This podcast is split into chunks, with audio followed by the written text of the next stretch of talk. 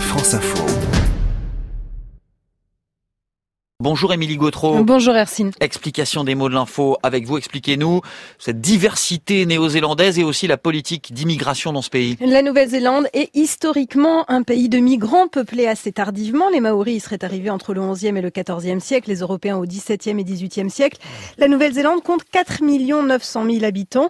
Lors du recensement de 2013, 6 habitants sur 10 s'identifiaient comme d'origine européenne avec des ancêtres britanniques et irlandais, mais aussi néerlandais, italiens, allemands.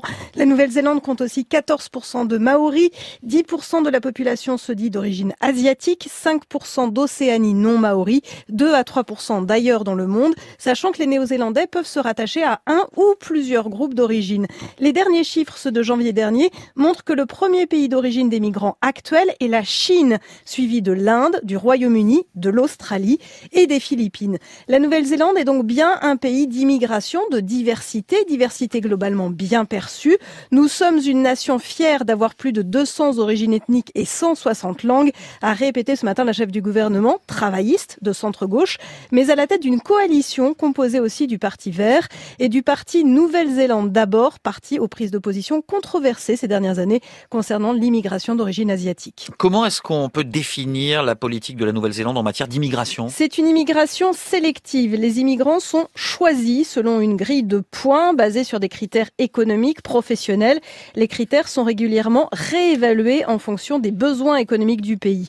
Depuis plus de 40 ans, depuis 1975, les étrangers qui résident de manière permanente en Nouvelle-Zélande ont le droit de vote au niveau national. Et le nombre de migrants a plutôt tendance à augmenter ces dernières années. D'après les derniers chiffres de l'OCDE, le nombre d'entrées permanentes pour long séjour de citoyens non néo-zélandais a quasiment doublé en 7 ans, entre 2010 et 2017.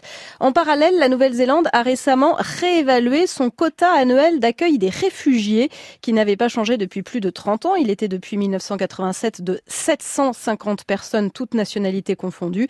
Il est passé à 1500 réfugiés par an. On voit bien euh, effectivement avec le tireur de Christchurch a ciblé spécifiquement des musulmans.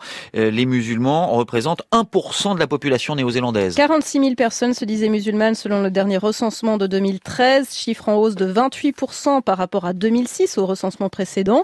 Un quart des personnes qui se disent musulmanes sont nées dans le pays et jusqu'ici globalement disaient y vivre bien.